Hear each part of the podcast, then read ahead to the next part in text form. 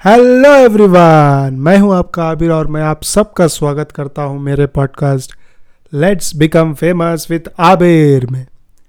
तो पिछले एपिसोड में हमने देखा था कैसे स्लैम बुक्स एक्सचेंज किए गए थे लड़की और लड़कों के बीच में।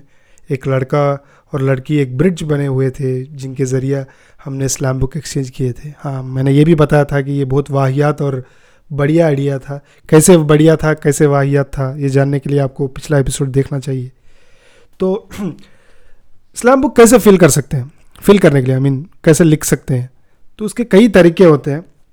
उसमें से एक तरीका होता है बहुत झट से फिल करने का। यहाँ क्या होता है आपको कुछ सोचने का समय नहीं होता है। आपको कुछ नहीं सोचोगे डायरेक्ट जो भी मन में आता है लिख देते हो।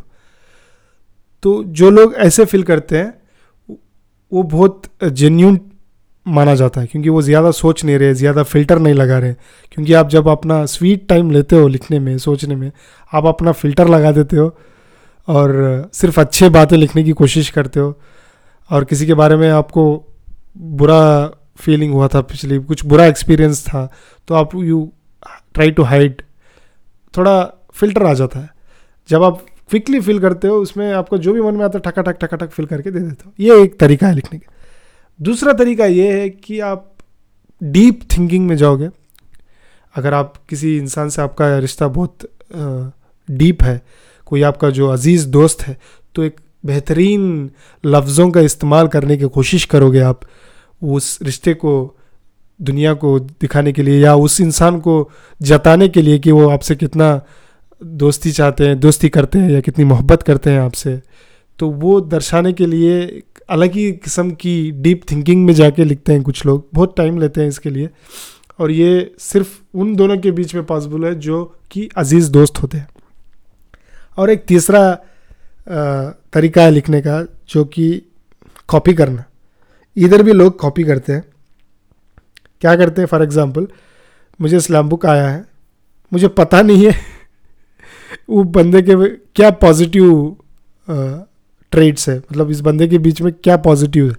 तो क्या करते, पीछे वाला पेज देखते, उसमें देखते क्या लिखा है। तो वो कॉपी करके पेश कर देते। तो लोग यहाँ पर भी कॉपी करते हैं।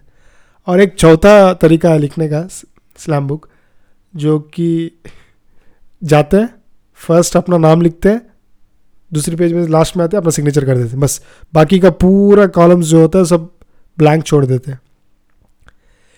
ये वो लोग करते हैं, जिनको उस स्लैम बुक ओनर के बारे में कुछ पता नहीं है और उनको स्लैम बुक दिया गया है कि लिखने के लिए। तो क्या करेंगे?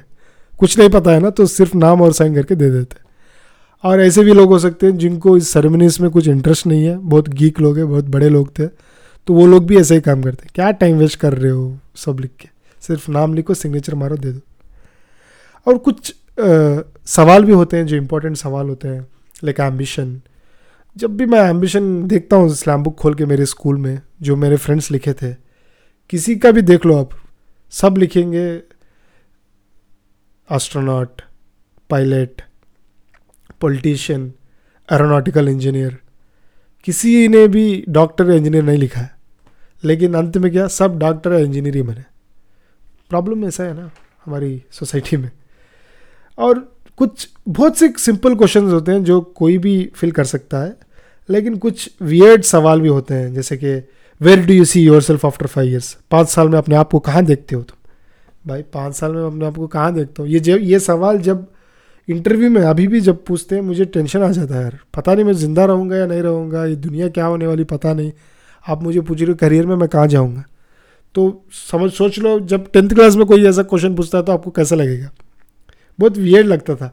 और ऐसा भी ऐसे कोई क्वेश्चंस थे स्पेशली एक क्वेश्चन था, जिसने बहुत क्रश किया था हमारी पूरी बैच को, हमारी बहुत इज़्ज़त उतारी थी और बहुत बस क्रिएट किया था। तो नेक्स्ट एपिसोड में हम उस वर्ड के बारे में डिस्कस करेंगे, क्या है ये, क्यों, कितना फ़नी था, कितना ह्यूमिलेट किया हम लोगों को, उसके बारे में हम ज़रूर देखेंगे। लेकिन आपके लिए एक काम दिएगा हम, क्या काम है, आपको इस पॉडकास्ट को फॉलो करना है और अपने दोस्तों से शेयर करना है। प्यार बांटिए मेमोरीज बांटिए यार। और रिकलेक्ट कीजिए आपके स्लैम बुक के मेमोरीज क्या थे क्या थे, क्या लिखा था आपने एम्बिशन में। सब रिकलेक्ट कीजिए, मज़े कीजिए। Till then take care bye bye